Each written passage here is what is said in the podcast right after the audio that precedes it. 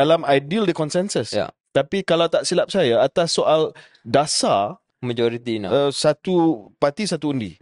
So, mungkin dalam senario yang Syahril kata tadi, it's not MCA dan MIC yang kena tendang keluar. UMNO yang kena tendang keluar.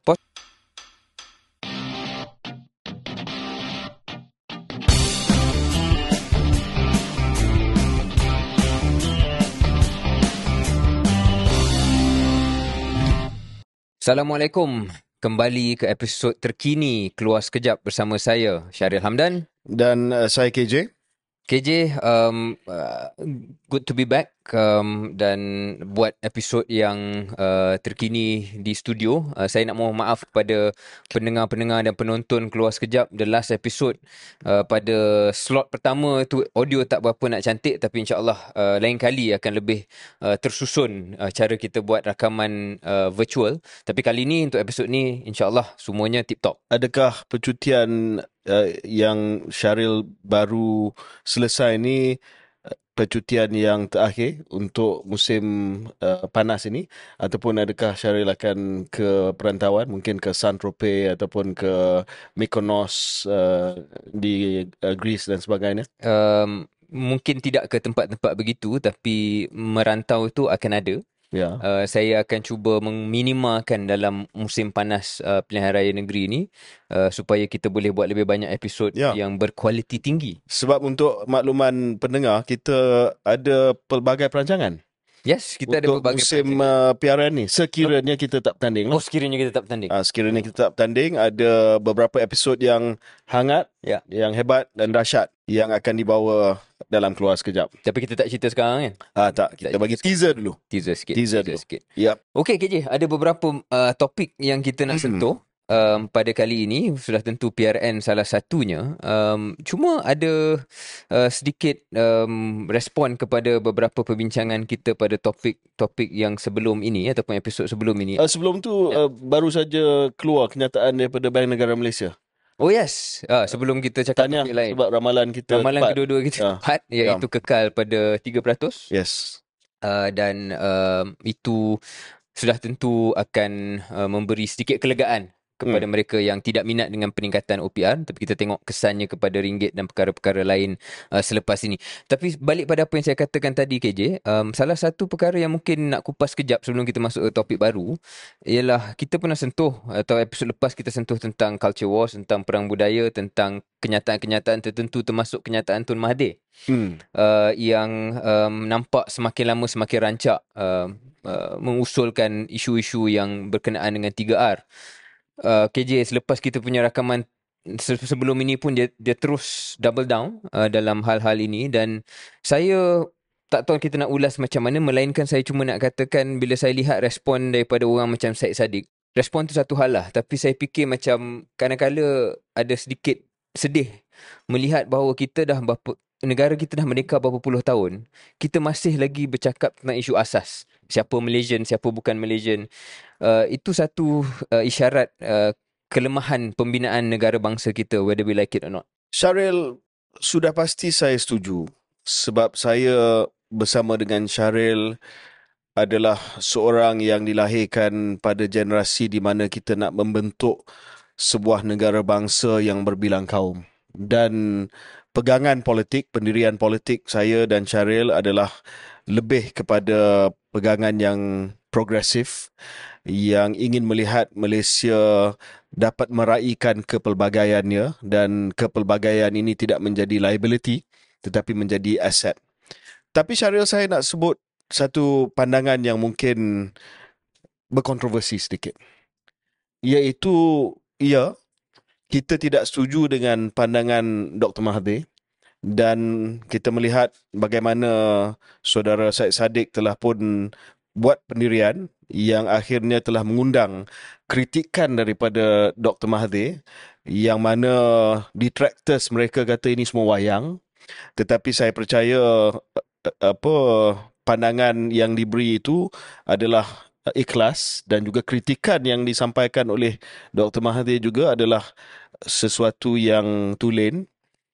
Tetapi saya nak sebut bahawa, Syahril, walaupun kita agak setuju dengan apa yang disebut oleh Saddiq, sebab beliau juga walaupun tidaklah generasi kita tetapi sependapat untuk melihat negara bangsa yang berbilang kaum. Tetapi saya nak sebut bahawa saya tahu daripada mana Tun Mahathir datang, where he's coming from.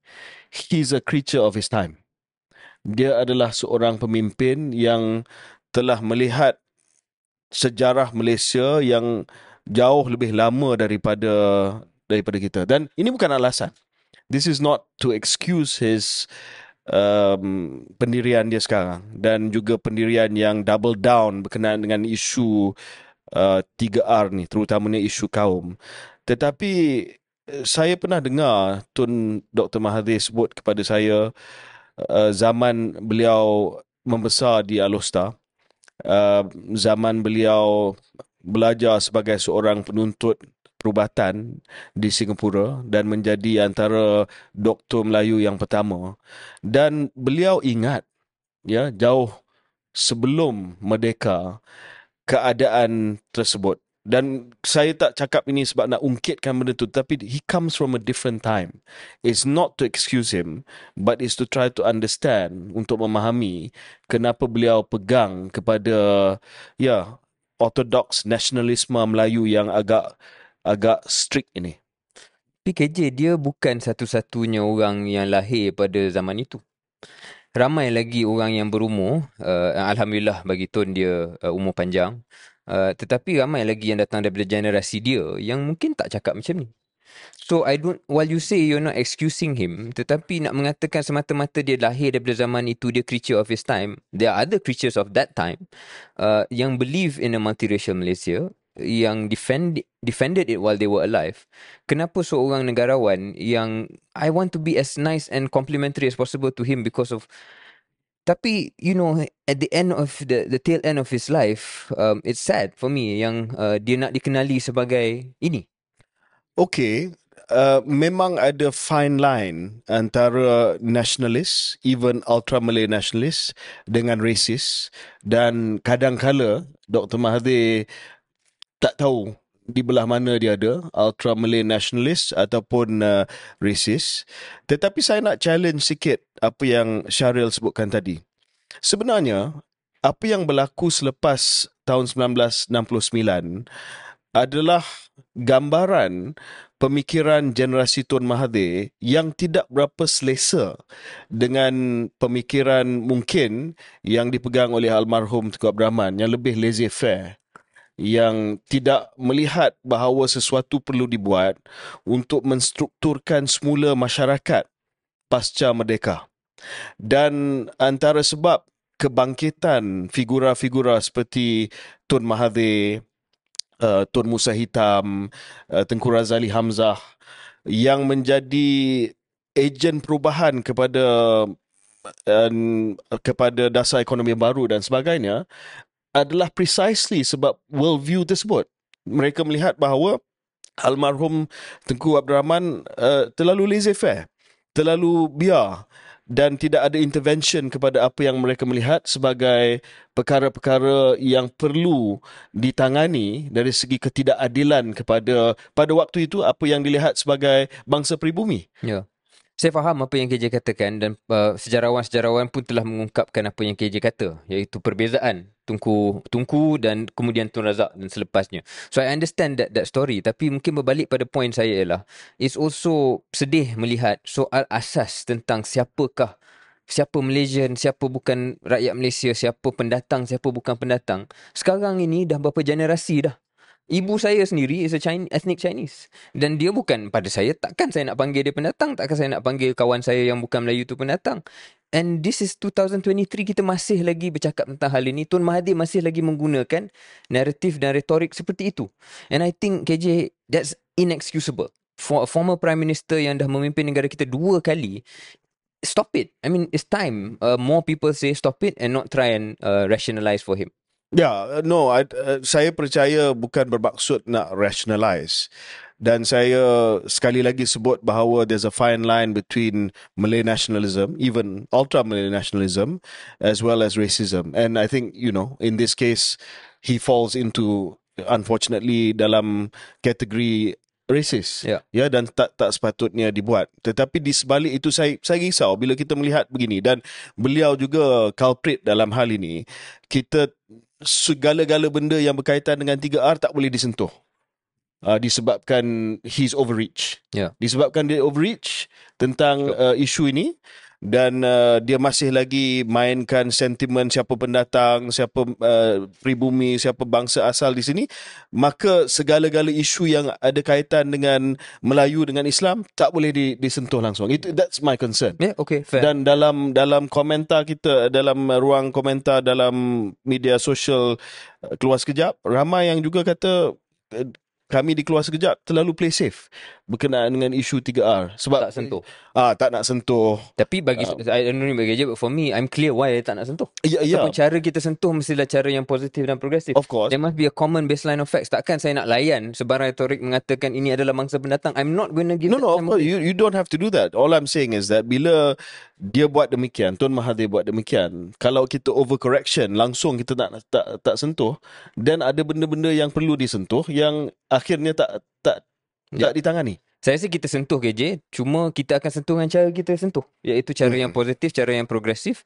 Kita tak akan semata-mata nak layan satu crowd itu mengatakan perkara yang kita tak percaya. Anyway, saya percaya bahawa majoriti daripada rakyat Malaysia yang ada sekarang, yang tidak melalui apa yang Tun telah melalui, sama ada tak setuju ataupun tidak menerima dan tidak akan rationalize apa yang beliau sebut. Saya cuma nak memahami dari sudut Mahathir itu sendiri, kenapa dia buat sedemikian. Dan saya percaya, dan ini mungkin satu lagi kenyataan yang controversial, Syahril, ada yang kata beliau sengaja bangkitkan benda ni sempena dengan pilihan raya negeri, ya. Mungkin ada benar dia bangkitkan, sebab Tun adalah seorang politician dan sudah pasti beliau melihat kepada political timing. Tetapi saya juga percaya bahawa it comes from a place of conviction. Well, the conviction can be wrong. You disagree with the conviction. I also disagree. Saya tak setuju dengan pendirian dia. Tetapi dia datang daripada tempat conviction, kepercayaan dia. Dia bukan saja nak reka-reka. This is him. He's been this way semenjak dia tulis Dilema Melayu pada tahun 60-an. I think we both agree at the core he is a Malay nationalist. Yes, and then he is a politician of conviction. Sure. Dia tak berpura-pura. Yeah. Our critique bukanlah dia berpura-pura, tapi conviction dia yang mungkin kita tak berpura-pura. Yeah. Okay. So I mean, kita tengoklah apa yang akan jadi, dan kita melihat dari sudut polemik antara Saddiq dengan beliau juga. Saya rasa sekali lagi saya terpaksa sebut bahawa I'm no fan of Saddiq, but I think in this case, he is also a politician of conviction. Saya percaya dia berpegang kepada pendirian multiracial Malaysia, and he is double down on it. So, good luck to him. Good luck to him. So, kita sudah tahu tarikh-tarikh penting untuk pilihan raya negeri. So, hari penamaan calon adalah 29 Julai dan hari mengundi adalah 12 hari bulan Ogos, dan ini akan berjalan serentak di semua 6 negeri, dan tempoh kempen adalah seperti mana pilihan raya umumnya lepas, 2 minggu. Pertama ni Syahril, saya nak tanya sebagai seorang yang pernah bertanding dalam pilihan raya, Syahril rasa 2 minggu ini adalah tempoh kempen yang cukup ataupun tidak? Bergantung pada bila kita dimaklumkan kita bertanding kat kursi tu. Macam kedua-dua KJ dan saya amat-amat last minute. Jadi dah tentu kita harap dapat lebih banyak masa, terutamanya bila kedua-dua kita kalah dengan margin yang tipis. So itu jawapan dari segi sudut pandang kita. Saya fikir 2 minggu tempoh yang secara generalnya sesuai, kerana kita tahu betapa disruptifnya kempen kepada kehidupan masyarakat setempat. 2 minggu itu banyak, bukanlah mengganggu, tapi disrupt lah benda yang biasa dan lazim berlaku dalam kawasan itu ataupun dalam seluruh negeri. Kalau PRN akan berbeza ataupun terkacau sedikit. Jadi jangan terlalu lama tempoh kempen itu. Kalau tak silap saya, di Amerika Syarikat, kalau kita campur pusingan primary sampailah ke pilihan raya umum, general election, Saya rasa tempoh dia hampir setahun. Dia akan mula pada bulan Januari dan undian mereka kalau tak silap saya bulan November. Saya rasa itu agak lama lah, terlalu lama. Ya. Tapi kadang-kadang saya nampak 2 minggu ni, saya ambil contoh saya di Sungai Buloh lah macam Syahril kata, saya dihantar 3 hari sebelum hari penamaan calon. Dan saya berpandangan kalau mungkin saya ada seminggu lagi, mungkin keputusan tu boleh lebih memihak kepada saya. Mungkin 2 hingga 3 minggu adalah sweet spot lah. Kalau lebih daripada 3 minggu saya rasa terlalu lama. Yeah. Dan macam Syahril kata mengganggu kehidupan harian rakyat dan sebagainya. Dan kalau terlalu singkat pun, dulu saya berpandangan tidak lebih daripada 10 hari. Tapi dengan pengalaman di Sungai Buloh ni, sebab ramai pengundi di kawasan bandar, saya rasa at least 2 weeks lah. Sure. At least 2 weeks. Dan cara kempen dalam sistem kita mungkin berbeza dengan Amerika Syarikat. Ours 2 minggu tu very intense. Ada bendera, ada banyak program yang berlaku secara fizikal, bukan TV advertising macam ada dekat US kan. Yeah. It's a different. Yeah. 2 minggu tu serious campaign lah. Yeah. Serious intensity. Okay, ada beberapa perkembangan lain Syahril sempena dengan pilihan raya negeri ni yang mungkin kita nak sentuh sepintas lalu. Pertamanya penglibatan ataupun keputusan daripada beberapa parti, contoh parti-parti komponen daripada Barisan Nasional, MCA dan MIC yang telah buat keputusan untuk tidak bertanding. Syahril, saya berpandangan bahawa ini adalah pertamanya isyarat bahawa MCA dan MIC mungkin tahu mereka tidak akan diberi kerusi ataupun akan diberi kerusi yang confirm kalah. Ataupun mereka diketepikan, rasa sideline disebabkan sekarang ini Barisan Nasional ataupun UMNO mempunyai rakan strategik dalam bentuk PKR, dalam bentuk DAP yang mungkin tarikkan mereka di kalangan pengundi-pengundi bukan Melayu buat masa ni lebih hebat daripada MCA dan MIC. Saya berpandangan daripada semua potensi sebab yang KJ gariskan, saya rasa yang paling kuat adalah sebab terakhir. Faktor terakhir iaitu merasakan bahawa dipinggirkan. Yeah. Kerana kalau KJ kata mereka risau hanya akan diberi kerusi yang susah nak menang, tak juga KJ, sebab kalau diberikan kerusi yang selama ini dimenangi oleh Pakatan Harapan, betul lah. Then actually it's an easy seat for them kan. Easy, yeah. Takkan nak hantar dia orang bertanding kat kawasan PAS. Exactly. So kalau MCA contohnya dapat kerusi, dia akan dapat kerusi yang dalam kawasan yang selama ini kuat PH ataupun kuat DAP. So if they were going to get seats, those were the seats. Tapi mungkin dia risau dia hanya akan dapat 1 ataupun 2. Mungkin. So nak stay pace, dia kata tak payah langsung. Yeah. Mungkin. Tapi maknanya itulah sebabnya dan bukannya sebab dia takut menang. Okay. Dia takut tak menang. Yeah. Dia lebih kepada faktor-faktor dipinggirkan itu. Dan saya rasa KJ pun dengar pelbagai perkara yang berlaku dari segi layanan terhadap MCA dan MIC. Yeah. Termasuklah dilihat bahawa BN ataupun UMNO lebih gemar bersama dengan DAP. Yeah. Perbincangan dan sebagainya lebih dengan DAP dan tidak sangat dengan MCA. So saya nak tanya follow up question, just nak develop pandangan Syahril tersebut.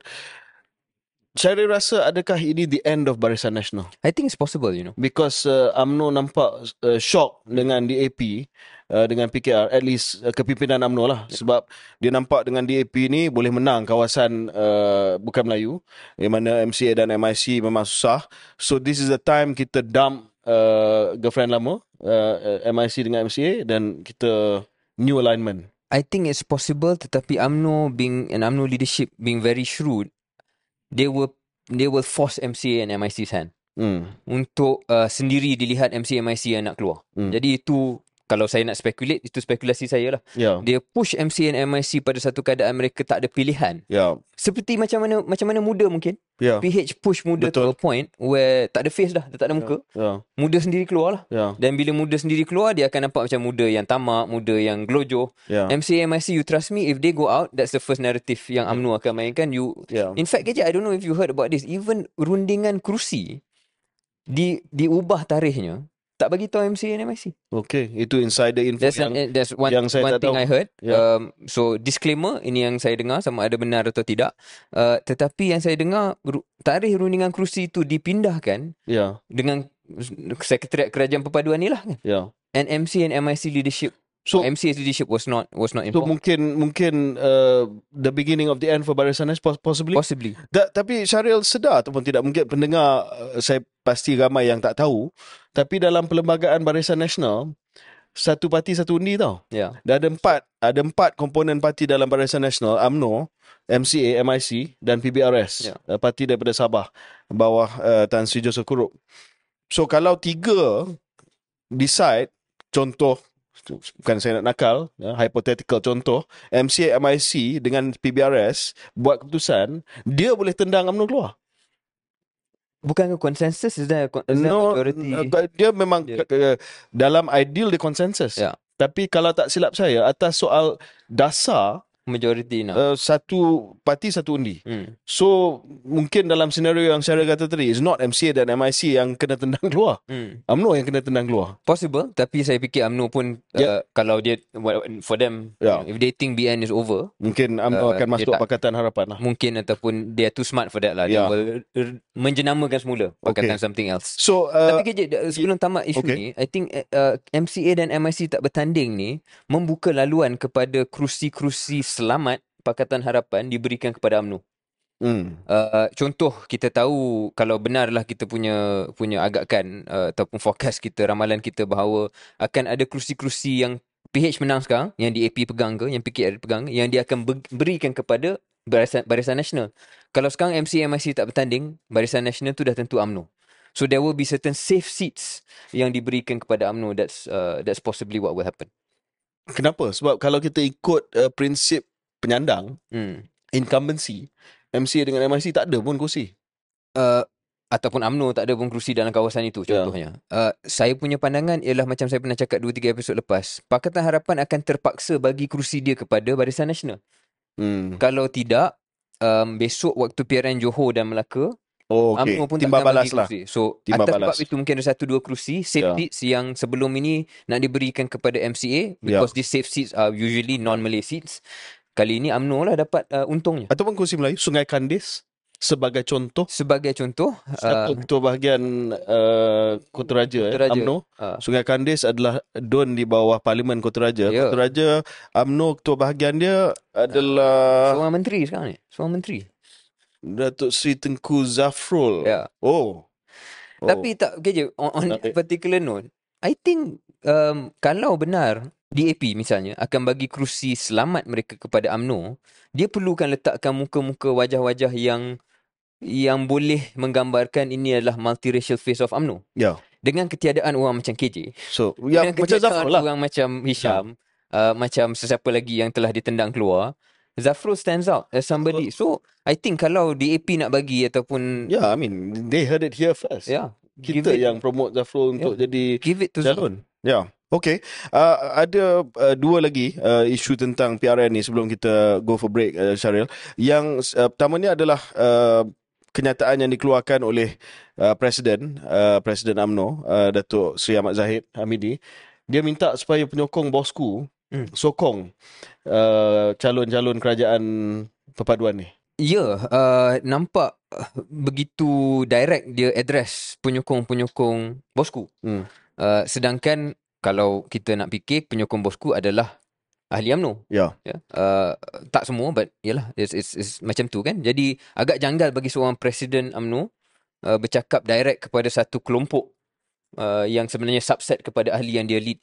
So that for me was a bit odd, dan mungkin satu pengiktirafan bahawa kedudukan Presiden di mata penyokong-penyokong bosku mungkin ada sedikit terkesan. Bukan sedikit, Syahril. Kalau kita tengok kepada media sosial, akaun-akaun yang selama ni dikenali sebagai akaun penyokong tegar bosku, memang direct sebut bahawa sekiranya bosku tidak diberikan pengampunan, mereka bukan saja tak akan keluar, tapi mungkin akan mengundi PN.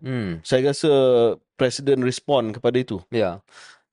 Jadi kita lihat apa yang akan berlaku. Cuma bagi saya, you reap what you sow. Disebabkan ada kelompok kepimpinan UMNO, termasuk Presiden sendiri, yang right on this issue bosku ni sebelum ini. Yeah. And when you can't deliver, you reap what you sow lah. Nak tukar AG semua.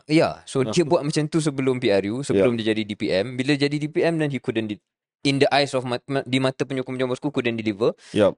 So basically yalah, sekarang ni dia kena handle. And last sekali Syahril, ini berbalik kepada Tun Dr. Mahathir. Komen Syahril berkenaan dengan pertemuan antara Tun Dr. Mahathir dengan Tan Sri Muhyiddin. Kita kena letakkan pertemuan ni dalam konteks yang sebenar untuk pendengar. Ini pertemuan kali pertama saya rasa semenjak apa yang berlaku yang dikenali sebagai langkah Sheraton, dan tanggapan oleh Tun Mahathir dan juga penyokong-penyokong Tun Mahathir bahawa berlaku pengkhianatan di pihak Tan Sri Muhyiddin. PMX, Datuk Seri Anwar telah sebut bahawa beliau tidak terkejut dan kelompok itu tetap akan bersekongkol untuk mempertahankan cara mereka. Jadi kita bertanggungjawab untuk menyelamatkan negara tercinta. Itu respons PMX terhadap perjumpaan pertemuan antara Tan Sri Muhyiddin dan Tun Mahathir. Syahril rasa pertemuan ni akan ada game changer effect untuk PRN ni? Not really lah, melainkan mungkin dari segi walaupun pejuang sekarang ni pun dipimpin oleh orang lain kan, tapi dalam konteks PRN lah mungkin ada sedikit kalau agihan kerusi dan sebagainya antara PN dan pejuang. Ya. Yeah. Tapi dari segi tarikan Tun Mahathir di pentas ceramah dan sebagainya, saya fikir pengaruh dia dalam konteks itu dah diminished. So I think it's more symbolic. And also agihan kerusi lah if anything. Okay, kita akan break seketika dan kita akan kembali selepas ini.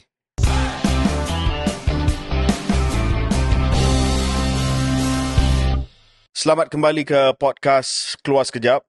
Syahril, kita tadi banyak bincang berkenaan dengan PRN. Ada satu lagi yang saya terlupa nak sebut tadi.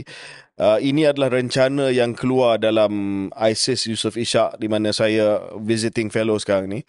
Yang ditulis oleh Dr. Marzuki Muhammad dan juga Saudara Khairul Syakirin Zulkifli. Dan untuk ketelusan, Dr. Marzuki adalah mantan Ketua Setiausaha Sulit kepada Tan Sri Muhyiddin, tapi sekarang ni kembali ke akademia dan adalah seorang profesor di Universiti Islam Antarabangsa. Tetapi dalam rencana ataupun artikel yang diterbitkan ini, dan kita akan letak dalam show notes supaya pendengar dan penonton dapat membaca sendiri, mereka telah menjalankan satu survey dan menulis rencana why Perikatan Nasional may win in Selangor, dan mereka sentuh precisely apa yang kita sebut sebelum ini Syahril, iaitu transferability, ya, transferability undi. Jadi mengikut mereka, survei mereka ni, di kalangan orang Melayu, pengundi Melayu yang telah mengundi Barisan Nasional pada pilihan raya umumnya lepas, November tahun lepas, 39, hampir 40% akan swing ke PN. Hanya 15% saja sebut bahawa mereka nak bagi kepada PH dan 46% tidak mahu jawab.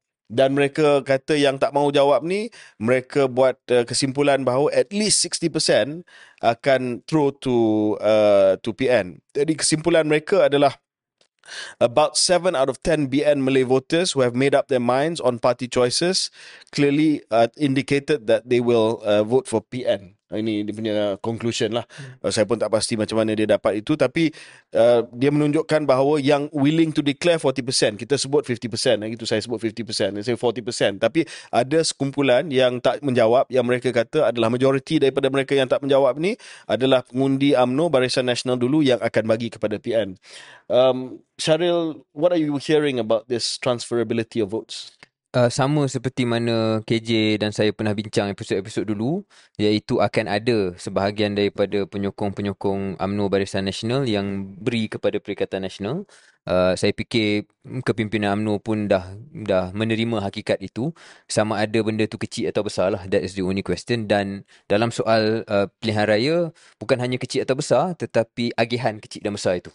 Kalau begitu ramai yang buat transfer itu adalah dalam hanya dalam kelompok tertentu, kerusi-kerusi tertentu yang memang dimenangi oleh Perikatan Nasional tidak akan boleh membawa kepada kejatuhan kerajaan PH di negeri Selangor. Tetapi kalau lebih even di tempat-tempat macam misalnya, just bagi contoh, tempat macam Shah Alam misalnya, dan Kota Damansara. Kota Damansara, then you have something interesting. Yeah. Tapi if all this transferability is happening in, you know, contohlah places like Sungai Besar dan Tanjung Karang, then you know, in the end dari segi sistem pilihan raya, keputusannya agen kerusinya sama. Walaupun pendirian kami di Keluar Sekejap adalah masih lagi status quo 3-3, tetapi dia punya nuansa dia adalah PN, Perikatan Nasional akan meningkat dari segi jumlah kerusi di hampir semua negeri di bawah Pakatan Harapan sekarang ni. Saya rasa Selangor ni, walaupun kita kekal dengan ramalan bahawa ia kekal dengan Pakatan Harapan,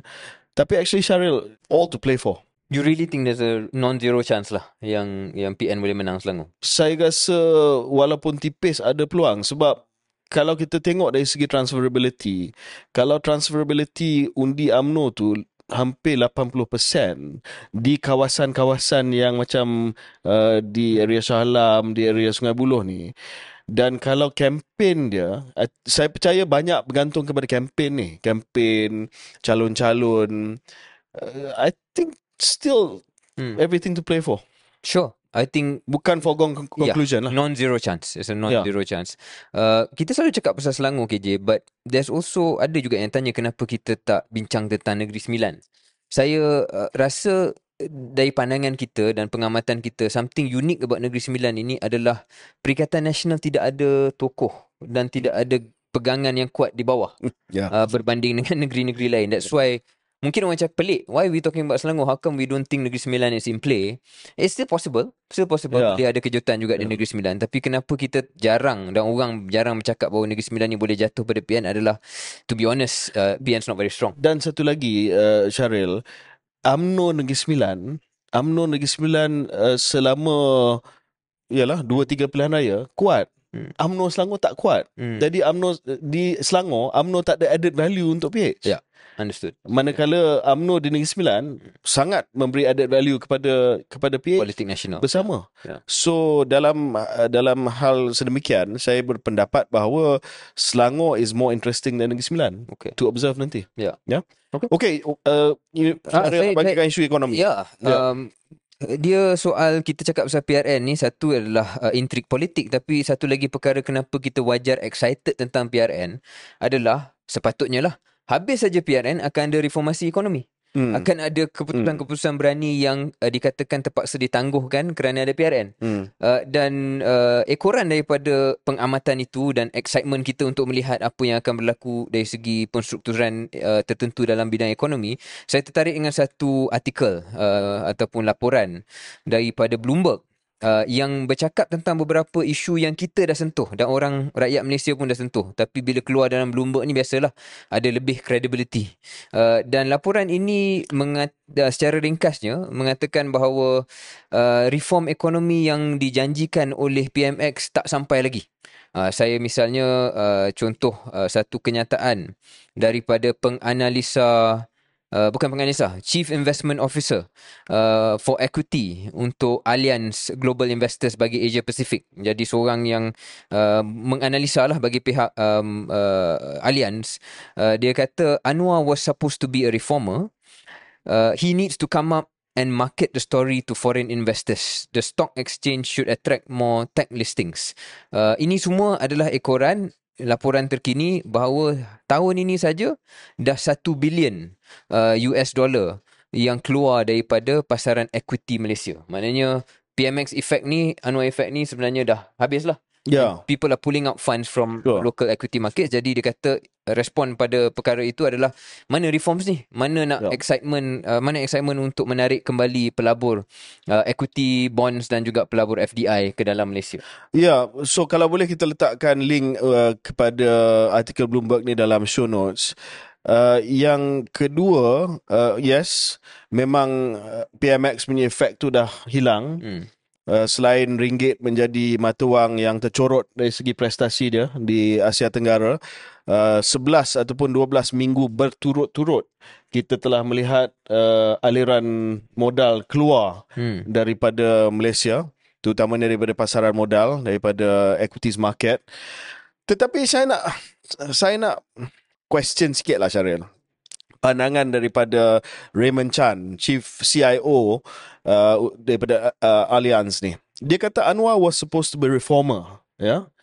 Tapi reformer yang dimaksudkan oleh CIO sebuah syarikat pelaburan adalah seorang reformer yang pro pasaran. Sejak bila PMX Anwar Ibrahim ni pro pasaran? Kalau kita melihat sejarah beliau sebagai Menteri Kewangan, mungkin pada tahun 1997, waktu krisis kewangan Asia, pada waktu itu mungkin beliau telah mengikuti konsensus IMF yang menjadikan antara asas perbalahan dengan Tun Dr. Mahathir. Tetapi semenjak itu, saya berpandangan bahawa Anwar, dia oscillate sama ada sebagai seorang populis yang jauh daripada seorang pro-market reformer, ataupun seorang yang centre-left, seperti mana kita juga centre-left. Dan Anwar agak selesa dengan dasar-dasar mungkin yang dibuat oleh bosku dahulu, some pro-market dasar ataupun policy, yang diimbangi dengan centre-left policy seperti cash transfer dan sebagainya. So kalau pasaran, ya, ataupun market berpandangan bahawa Anwar adalah seorang pro-market reformer yang overnight, ya, akan menghapuskan subsidi, yang overnight akan mengapungkan harga minyak, yang overnight akan membawa kepada austerity, yang membawa kepada fiscal discipline dan sebagainya. Dan overnight akan memperkenalkan GST dan lain-lain. Walaupun Syahril dan saya setuju bahawa structural reform ni diperlukan, tetapi kami selalu berpendapat bahawa structural reform yang agak susah ini, agak sukar ini, yang akan memberi kesan kepada rakyat ini, mesti diimbangi dengan dasar-dasar ataupun program-program lain. Cash transfer, usaha untuk memastikan bahawa ada targeted subsidi dan bukannya blanket removal ataupun penghapusan subsidi secara total. Jadi saya berpendapat bahawa expectation market Anwar akan menjadi pro-market reformer is not correct. Dua perkara nak respon pada point KJ. Pertama ialah mungkin disebabkan messaging yang tidak jelas. Okay. Yang boleh mengakibatkan tafsiran berbeza. Daripada sudut pandang KJ, Anwar was never meant to be a pro-market reformer, which I think is a fair point. Berdasarkan sejarah dia, bercakap tentang perlunya kita basmi kemiskinan, isu isu rakyat kebiasaan dan sebagainya, tak suka tokeh, itu semua ucapan-ucapan dia kan, tak suka orang kaya lah basically. Dan banyak masalah Malaysia ni disebabkan golongan elit. That is the rhetoric. Betul. Tapi pada masa yang sama, Anwar juga bercakap tentang hutang negara. Anwar juga bercakap tentang perlunya ada fiscal discipline. Jadi there is a mixed message here. Or maybe he's a centrist. Or maybe, yeah. So that definition of centrism lah, yang mana you want to play both sides, right? Yeah. You nak cakap dua-dua while there some things of what you're saying not reconcilable. Jadi isu yang perlu diperjelaskan, yang sebenarnya datang dalam bentuk consistency dan clarity of message, juga disentuh oleh seorang lagi komentar ataupun quote yang diambil dalam artikel Bloomberg ni yang kita akan share nanti, oleh Lee Hengui, Executive Director of the Socio-Economic Research Center. Jadi bukan business, bukan pelabur, tapi research and think tank. Investors want to see what is the narrative of this new unity government. Okay, itu saya setuju. So exactly, so that means this mixed message, this unclear message, that is the point. Yep. Yang sama ada reform ni akan datang dari bentuk pro-market ataupun dalam bentuk left of center punya policies. Either way lah, investors need clarity. Apa yang you akan buat dengan your tax collection, apa you akan buat tentang isu-isu subsidi dan sebagainya, bila nak buat subsidi yang lebih tersasar dan bersasar. Yang perlu dibuat adalah penjelasan lah tentang apa sebenarnya agenda dan ekonomi. So itulah naratif madani yang sedang disiapkan. Dan ini juga ada untuk balance lah. At the end of this article disebut oleh seorang lagi bahawa in the second half of this year, Ni Professor of Economics at Sunway University Business School. Bukan yang itu punya. Bukan yang itu punya. Not everyone at Sunway is people you don't like, KJ. I don't think he was at Sunway. Ya Kim Leng. Okay. A lot of policy restructuring is expected to take place in second half 2023. So itu consensus dia lah. Basically everyone sort of agrees. Right now it's unclear. Wait for after PRN. So we wait after PRN. But yeah, we'll keep talking about it until we see. Saya rasa pelabur-pelabur dan juga penganalisa semua tahu bahawa kita masih lagi dalam holding pattern. Yeah, holding pattern. But holding pattern is costing us, KJ. Of course it's holding us. Tapi what do you expect, Syahril? Kalau you pun Perdana Menteri, yeah, dan dalam hal ini saya nak defend PMX sikit lah. If you are the Prime Minister dan ada pilihan raya di 6 negeri, which is majority of the negeri di Semenanjung, Semenanjung Tanah Melayu, are you going to make sudden movements on the big economic reforms ataupun nak selesaikan dulu pilihan raya negeri? I mean, let's be realistic here. I'll do a bit more good if I were ever. Oh wow. Okay, I'll do a bit more than what he's doing now. Remember this. Remember this. But yeah, kita kena appreciate juga yang Perdana Menteri nak memastikan bahawa aulawiyat ataupun keutamaan sequencing ni adalah tepat, ya, sebab beliau bukan hanya Menteri Kewangan tetapi juga seorang politician, dan kalau ada dasar ataupun keputusan yang menjejaskan sokongan politik, it doesn't end at the state election. Syahril, kita kena ingat bahawa ada ugutan yang masih hanging over his head, that kalau apa-apa berlaku dalam state election, katalah UMNO bungkus, ya, dan akan ada kesan kepada kedudukan beliau sebagai Perdana Menteri. Tapi naratif yang tidak jelas dan belum utuh ini juga boleh cause you in elections, right? Yeah. We don't know where it falls. Yeah. Yeah. So we'll see. Okay, so saya rasa kita terus pergi ke question time lah, Syahril, yeah? Sebab tak ada banyak lagi isu lain untuk minggu ni. So mungkin ada, sebelum kita pergi ke question time, saya nak tanya sama ada Syahril telah membuka account dalam Threads. Do you even know what Threads is? Yeah, of course I know what Threads is. Are you sure? Yes. Do you have a Threads account? No, I don't have a Threads account. Okay.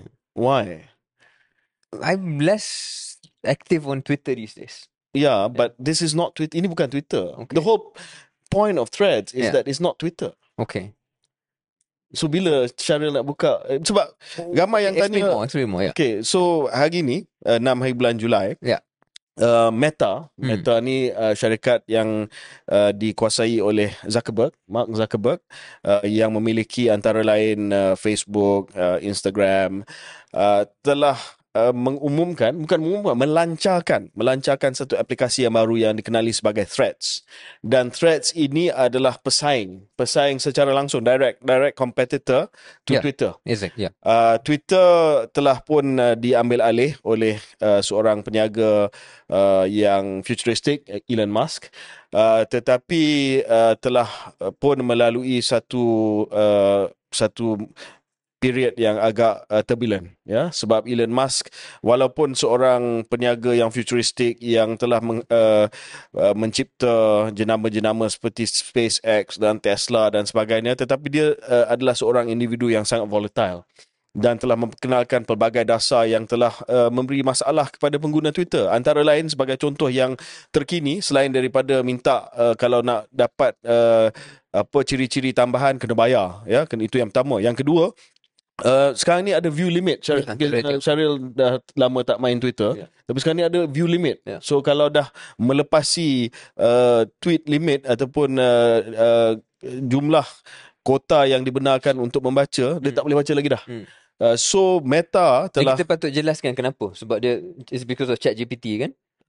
So the reason is, yang saya faham, kenapa dia buat view limit ini walaupun menyusahkan data scaling ialah kerana banyak AI engine yang sedang kutip semua data-data Twitter ni, and then dia buat duit melalui perkara tu. Jadi Elon Musk tak suka lah you taking my data to increase your AI capability atas sebab itu. But anyway, teruskan. So Zuckerberg, Zuck telah hit the iron while it's hot, dan telah umumkan Threads pada hari ini. Dan Threads ini sebiji macam Twitter. Sebiji macam Twitter. Cuma kelainannya adalah ia menggunakan penggalan maklumat daripada Instagram. So apa saja yang ada kat Instagram, kalau daftar dalam Threads, dia akan transfer kepada Threads, ya. Daripada Instagram dia akan transfer kepada Threads. Sebagai contoh, semua macam saya punya bio profile, dia akan transfer daripada Instagram ke Threads. Saya punya followers pun sama juga. Dan ini adalah langkah Zak yang kata this is the first step towards decentralization. So maknanya sekarang ni semua maklumat media social profile ni akan dikongsi untuk apa saja aplikasi selepas ini. That's the promise that Zuckerberg has come up with lah. So ini adalah sesuatu yang menarik. Cuma Syahril, saya telah melontarkan satu soalan dalam akaun Thread saya. So, Syahril belum lagi ada akaun. Saya dah ada sampai beribu-ribu followers dah, ya. Dan mungkin Syahril kena kejar lah. But anyway, saya telah melontarkan soalan sama ada Threads ini akan jadi toxic macam Twitter, ya. Sebab kalau tak silap saya dah 10 juta lebih dah orang yang dah sign up ke dalam Threads, dan ramai yang berpandangan bahawa macam Twitter quite toxic lah. I mean, that's what I'm thinking of it. Yeah, so kita, ada yang kata oh disebabkan Threads ini real profile sebab dia daripada Instagram. So Instagram, kebanyakan Instagram is real profile lah. Buat apa? Yalah, tunjuk kan? Gambar kan? Nak tunjuk gambar kan. So oleh kerana dia kebanyakan dia adalah real profile di sebalik Instagram, dia tak berani nak jadi toxic. Tapi ramai juga pengguna Twitter yang actually real people yang toxic. Yes, I'm proud to be toxic online. Mungkin that's a good point, KJ.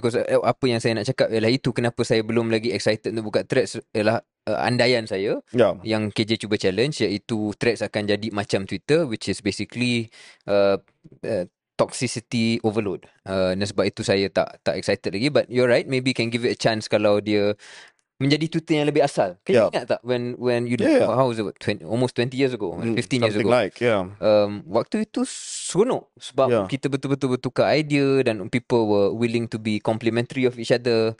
Not like today lah. So dalam semangat tersebut, kita Syahril mungkin rujuk kepada soalan yang kita terima melalui IG. Dan saya akan ambil soalan daripada Threads. Manangkan saya ada account, Syahril tak ada account. Soalan pertama, Syahril ada Threads tak? Daripada Snake Solidus. Oh, tak ada. So maybe give a commitment to our listeners, to your fans. I give commitment when you will have a Threads account. I will have the Threads account by the time you see the next episode. Episode ni? No, the next one. Selepas episod ni. Lama. Saya risau Syahril ketinggalan zaman nanti. Oh, okay. So, following episode will be days away. So insyaAllah I will open that account. Your turn. Yeah. Ada banyak question tentang PRN. Saya fikir kita dah sentuh banyak. Ada yang bercakap tentang wacana live baru-baru ini. Saya tak tahu wacana ni. Kalau KJ, and we can put this out if you actually listen to it. Minta ulas tentang Lokman Adan dalam live Sinar Harian. Saya tak sempat tengok. Was there anything funny? Kenapa ramai sangat yang tanya soalan ni? Oh, sebab dia agak defensif. Tentang dia, Lokman defensive pasal kehidupan dia lah, tentang the universe. He just defensive about everything, you know? I see. Semua benda tak kena lah basically. Dan dia dan terpaksa ditegur oleh moderator. Kata perangai dia seolah-olah memberi gambaran bahawa ahli MKT tak boleh ditegur. Wow. So ada exchange tu dengan ada dengan moderator. Biasanya moderator kat Malaysia ni very sopan dan bagi ruang. Agak ekstrim lah kita. Itu. Anyway. Syahril, Hanif Daniel. Sebenarnya kita tak nak sentuh benda ni, tapi dia dah ada soalan. Berikan sepatah dua kata mengenai penampilan baru Presiden UMNO. Comel pada hemat saya. Syahril, ada tengok gambar Presiden baru ni? Ada, dan melihat komen-komen yang tak berapa manis di media sosial. So pandangan saya lah, dan pendengar keluar sekejap memang tahu pendirian saya berkenaan dengan Datuk Seri Ahmad Zahid Hamidi. Tapi dalam hal ini, saya rasa sebab saya observe Datuk Zahid selama ni, ya, saya tengok gambar-gambar dia dalam media dan sebagainya, dan saya agak risau juga. Sebab saya nampak sebelum ni, dia punya kelopak mata dah jatuh. So, bila kelopak mata tu jatuh, saya nampak mungkin menghalang penglihatan dia. So, saya adalah baca komen-komen. Ada komen yang tak berapa manis. Tapi mungkin benar bahawa ini adalah satu pembedahan yang dibuat supaya penglihatan dia dapat diselamatkan. Sebab saya nampak kalau dia punya kelopak tu jatuh, he cannot see. Yeah. Dan kita tak nak seorang TPM, walaupun kita tak setuju dia TPM, tapi dia TPM. Kita tak nak seorang TPM yang tak boleh yang ada masalah penglihatan. Yeah. So saya give him the benefit of the doubt dan kita harap bahawa beliau pulihlah kalau yang apa yang dibuat itu adalah double eyelid surgery ke apa benda ke, that he recovers. Yeah. Yeah. Dan more generally selain daripada Datuk Seri Zahid, obsession kita tentang mengutuk ahli-ahli politik. Bukan kita, obsession kat Malaysia ni mengutuk ahli-ahli politik sebab dia muka dia berbeza ataupun fizikal tak sesuai lah kot. Tapi saya rasa mengutuk tu taklah, tapi ramai yang terkejut sebab ramai yang kutuk juga. Sebab 2 minggu dia hilang, lepas tu tiba-tiba dia muncul dengan sunglasses, dan bila dia buka sunglasses tu ramai yang terkejut lah sebab dia, I mean, it's very noticeable. Tapi saya secara umum tak suka, I'm not comfortable lah. The criticism is about the physical. Tak payah. I know. But Zahid also said that dia sakit mata, dia tak nak Tok Mat berjangkit. Masa dia pakai cuma mata tu, tapi bila dia buka tu kita tahulah dia tak berjangkit, mata tidak berjangkit. It was a procedure. So we respect that and all the best. Get well soon. Datuk Zahid. Satu soalan daripada Izo Malaysia, our national airlines. Chances for MH, Malaysia Airlines, to fly higher and bring back golden era. I don't know what your thoughts are, KJ, but bagi saya, you know, I still have sentimental value in Malaysia Airlines like many Malaysians. Cuma kalau saya boleh komen, satu yang sebagai pengguna biasa melihat, harga dia selalu lebih tinggi daripada alternatif lain. Dan alternatif ni bukan hanya AirAsia. Alternatif Batik Air, alternatif airlines lain, termasuklah kalau penerbangan ke luar negara, it's always cheaper elsewhere. Jadi di situ saya tak pasti whether the economics make sense, and it's always difficult untuk justify pergi on Malaysia Airlines kalau bayar sendiri. That's one. The other one, benda yang kecil sikit KJ, I don't know if you've seen the video bila nak berlepas tu. Ada video keselamatan kan, macam mana nak pakai seat belt dan sebagainya. It's one of the, I'm sorry, but it's one of the most cringe-inducing videos I've ever seen. Dia meletakkan selebriti-selebriti tertentu untuk ajar kita kenapa perlu kita pakai seat belt, kenapa kena brace kalau ada emergency. Normal video, but it's, saya tak boleh tengok lah. Saya tengok sekali terus macam nampak janggal dan ada second hand embarrassment. Have you seen that video before? Yes, I have. Saya percaya semua yang telah pun terbang dengan MH telah pun menonton video, sebab itu video keselamatan. Tapi Syahril, bagi kanak-kanak, video tu sangat menarik. Dan saya ada kawan saya yang dah cakap kepada saya bahawa anak dia setiap kali naik kapal terbang, bila video tu keluar, dia akan ikut video tu. So kalau sekiranya ia memberi maklumat keselamatan kepada kanak-kanak, then why not? Tapi saya setujulah, sebagai seorang dewasa mungkin bila dengar setiap kali kita naik, mungkin, you know, it can be a bit too much. Yeah, off-putting. A bit too much, you know. Tapi that was an interesting perspective lah yang saya dengar. So anyway, tapi pada soalan asasnya, is there a chance? This soalan ni deserves an entire episode because banyak isu legacy dan sebagainya, dan comes to another fundamental point, Syahril. I mean, do you need national carriers? Yeah.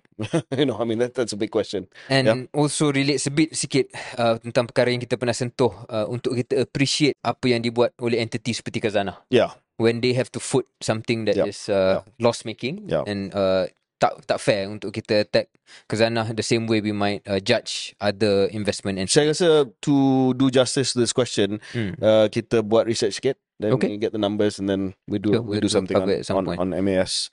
Okay, Syahril, Roy Azroy, 1980, apa jadi dengan cadangan nak buat direct membership dalam BN? Good question. Tadi kita bincang pasal BN.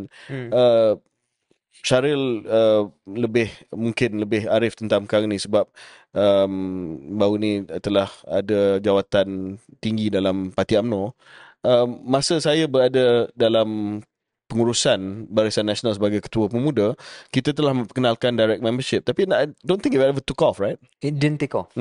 So I might still be there. Yeah. Cuma Dia tak boleh buka dan biar begitu. Dia memerlukan dia kena promote dan kena open to the idea of menjadi ahli direct Barisan Nasional ni hampir setaraf dengan menjadi ahli komponen.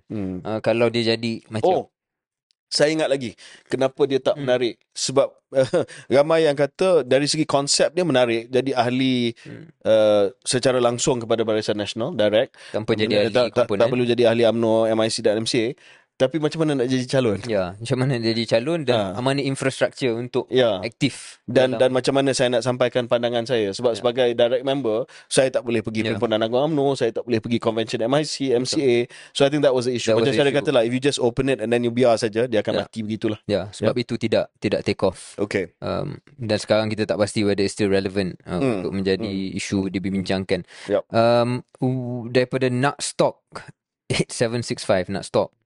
Tapi tak stop. Will both of you consider joining Muda? Why yes and why not? I will consider. As a matter of answering, just as an idea. Yeah, I will consider.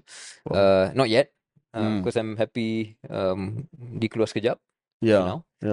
Tapi as a concept, it's interesting.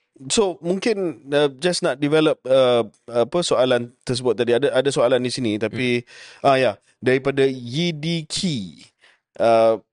Can Muda survive after they decided to go solo and PH rejected them?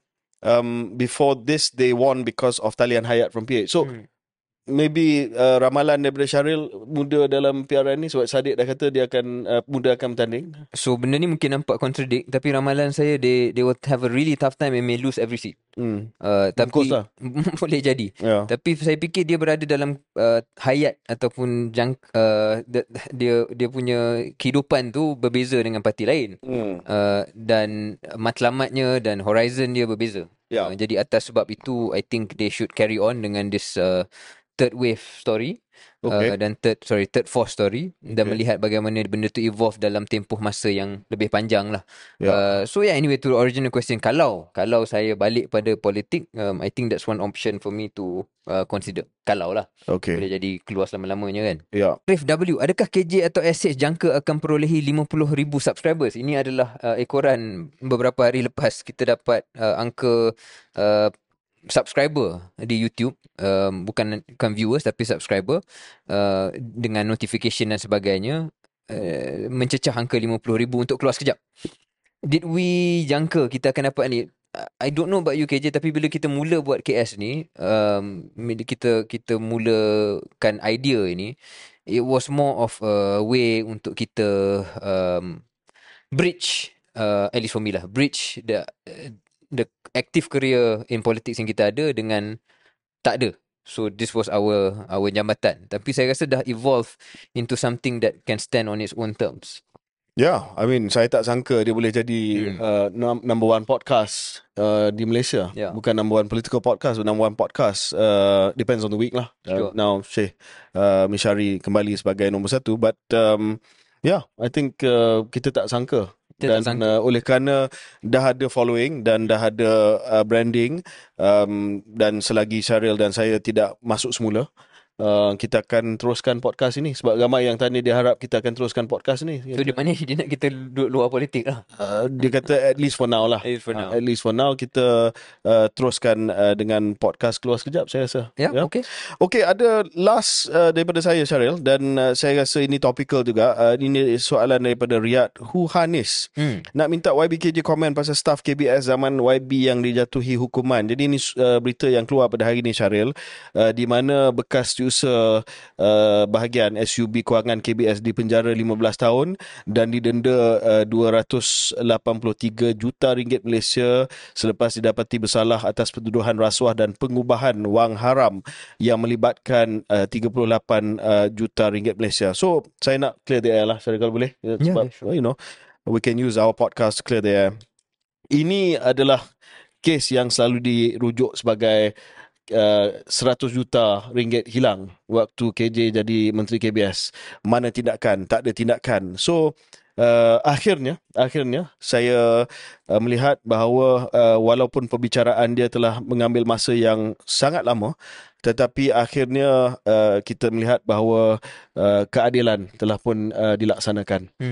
Dan bekas Usahabahagian Kewangan KBS yang terlibat dalam rasuah ini telah pun dijatuh hukuman. Sebab selama ini ramai yang kata, oh tak ada apa-apa tindakan. Dan banyak kali saya post, banyak kali saya sebut, banyak kali saya copy paste berita-berita, tajuk berita, artikel dalam surat khabar yang mengatakan bahawa pertuduhan telah pun dibuat, perbicaraan telah pun sedang dijalankan, dan masih lagi ditroll, masih lagi diperli, seolah-olah tidak ada tindakan, seolah-olah saya yang curi duit tersebut. Dan hari ini sudah terbukti bahawa inilah keadilan dia, dan walaupun sebahagian yang berkenaan ada hak untuk merayu dan itu memang hak dia, tetapi ini adalah the finality, Syahril, to issue ni. Dan ramai yang kata 100 juta tu disebabkan laporan berita yang pertama yang dikeluarkan sewaktu kes ini disiasat oleh SPRM adalah SPRM kata mungkin 1 juta. Jadi 100 juta stuck. Dan itu telah menjadi bahan troll. Dan saya rasa 38 juta adalah jumlah yang tepat. Yes, 38 is still a lot of money. Yeah, but it's not 100 million. Itu yang pertama. Yang kedua, jelas di dalam artikel yang melaporkan bahawa beliau dihukum penjara 15 tahun, sebut bahawa Mahkamah Session Kuala Lumpur ini mensabitkan atas 96 pertuduhan bagi kesalahan yang didakwa berlaku antara 2012 dan 2015. Sebab saya tahu yang kes ini dan juga skim ini telah pun bermula sebelum saya di KBS. Saya dilantik di KBS tahun 2013. He started this before I was Menteri Belia dan Sukan. Of course, they continue lah. Sure. Sebab dia telah mencetuskan ataupun wujudkan skim ini untuk mencuri duit, dan perkara ini disembunyikan daripada semua. Dan saya pernah jawab di Parlimen, Syahril. Saya kata menteri bukan pegawai-pengawal kewangan kementerian. We are not the financial controller of the kementerian. It's the KSU. Dan memang dipisahkan begitu. Sebab menteri tak boleh tahu tentang soal klaim kewangan dan sebagainya. Dia memang dipisahkan. So dalam hal ini memang dia telah buat skim ini tanpa pengetahuan pengurusan tertinggi, yang bermula sebelum saya ada di KBS, dan telah pun dikesan dan disiasat sewaktu saya berada di KBS, sehinggalah dapat diselesaikan apabila beliau dihukum penjara dan didenda. Dan saya harap itu menamatkanlah isu ni, Syahril. Dan saya tahu ia tidak akan menamatkan isu ni. Saya tahu masih lagi akan ditroll, masih lagi akan diperlui. Tapi bagi saya, bila dah ada fakta begini, khalas ya, fakta begini dah dihukum, dan kes ini dah selesai, kes ini dah solve, sepatutnya kita ada the political maturity to stop it. Ya, what if, for instance, ya, what if orang yang tak suka kepada kerajaan pada hari ini troll, perli, caricature, contoh, saya tak nak defame, tapi contoh Menteri Sumber Manusia yang disiasat oleh SPRM atas tuduhan isu rasuah yang bernilai 97 juta ringgit, dan kita bundarkanlah 97 tu jadi 100 juta. Do you like it? Every time yang isu KSM dan Kementerian Sumber Manusia keluar, okey, 1 juta, menteri ni 1 juta, 100 juta. Semua ahli politik nak finality, Syahril. Definitely clear. Dan balik pada apa yang KJ kata tentang headline yang menyebabkan orang sampai hari ni cakap tentang 1 juta. Sama tema yang macam KJ kata, kalau you penyokong PH pun you takkan suka bila orang serang KSM. Sekarang ni pun diorang kalau sedar, banyak menyerang portal-portal berita macam FMT, mengatakan headline FMT ni tak adil kepada kepimpinan kerajaan sedia ada. Oh, waktu dulu, waktu you all pemangkang, apa saja headline yang seronok, yang sedap, pukul je pukul. Exactly. So I think, you know, this is one more episode yang mana saya pun faham lah, KJ selalu cakap berkali-kali dah, where the hypocrisy of cyber troopers, terutamanya penyokong sebuah parti itu, kadang-kadang buat kita fed up lah. Ya, yeah, dan dia buat supaya benda tu stick, Syaril. Benda tu stick. Oh, ni duit KBS, yeah, duit KBS. Sampai hari ni dah ada nokta, khalas. Tetapi masih lagi bangkitkan, oh ini KJ, zaman KJ. Yeah. You know, so kalau kita buat untuk KSM, do you like it? Oh, 100 million. Yeah. Come on, let's be mature lah dalam hal ni. Correct. Yeah. Last question KJ, just light one, okay. Tentang bola sepak. So ramai yang tanya KJ tentang Mason Mount. Ada seorang juga tanya saya tentang Sonali. But maybe Mason Mount dulu. Do you think it's the right signing? Ramai lah, saya tak sebut nama, ramai yang tanya tentang signing tersebut. Yeah, so Mason Mount signing yang agak yalah, penting bagi United. Dan dia diberi nombor 7, nombor yang agak istimewa untuk United. Saya tak pasti sebab ramai yang kata mungkin priority perlu diberi kepada centre forward ataupun centre back. Tapi Mason Mount seorang pemain tengahan. Yeah. So, mungkin saya reserve komen dulu sebab saya nak tengok the entirety of the signing lah. Keseluruhan transfer yang berlaku pada musim panas ini. So far tak ada signing lebih besar daripada Mason Mount? No, kita nak finalise signing goalkeeper dan mungkin ada 1-2 lagi sasaran. Yeah. Newcastle baru tamatkan signing Sandro Tonali daripada AC Milan, daripada Italy. Oh ya. Pemain tengah. Yep. Which saya kena akui saya tak berapa kenal sebelum ni. Jadi semalam duk tengoklah YouTube clip. Tapi kita tahu tengok YouTube clips ni tak representatif sebab dia hanya ambil highlight sebab dia money clip. Yeah, correct. Jadi dia bukan gambaran keseluruhan. Yeah. Sebab everybody, even KJ will have moments of brilliance on the field. Sure. But that doesn't make you English Premier League player. Jadi saya nak tengok, harapan saya ialah sebenarnya sama macam Man United, penyerang tu lah. Yeah. I think we probably need one more striker untuk mengimbangi antara Ishak dengan Wilson. Yeah, but Newcastle minggu depan pula. Newcastle musim depan akan beraksi dalam Europa League. So so you know, do you really need Champions League? Okay, that's it. Terima kasih. Next episode close kejap. Take care.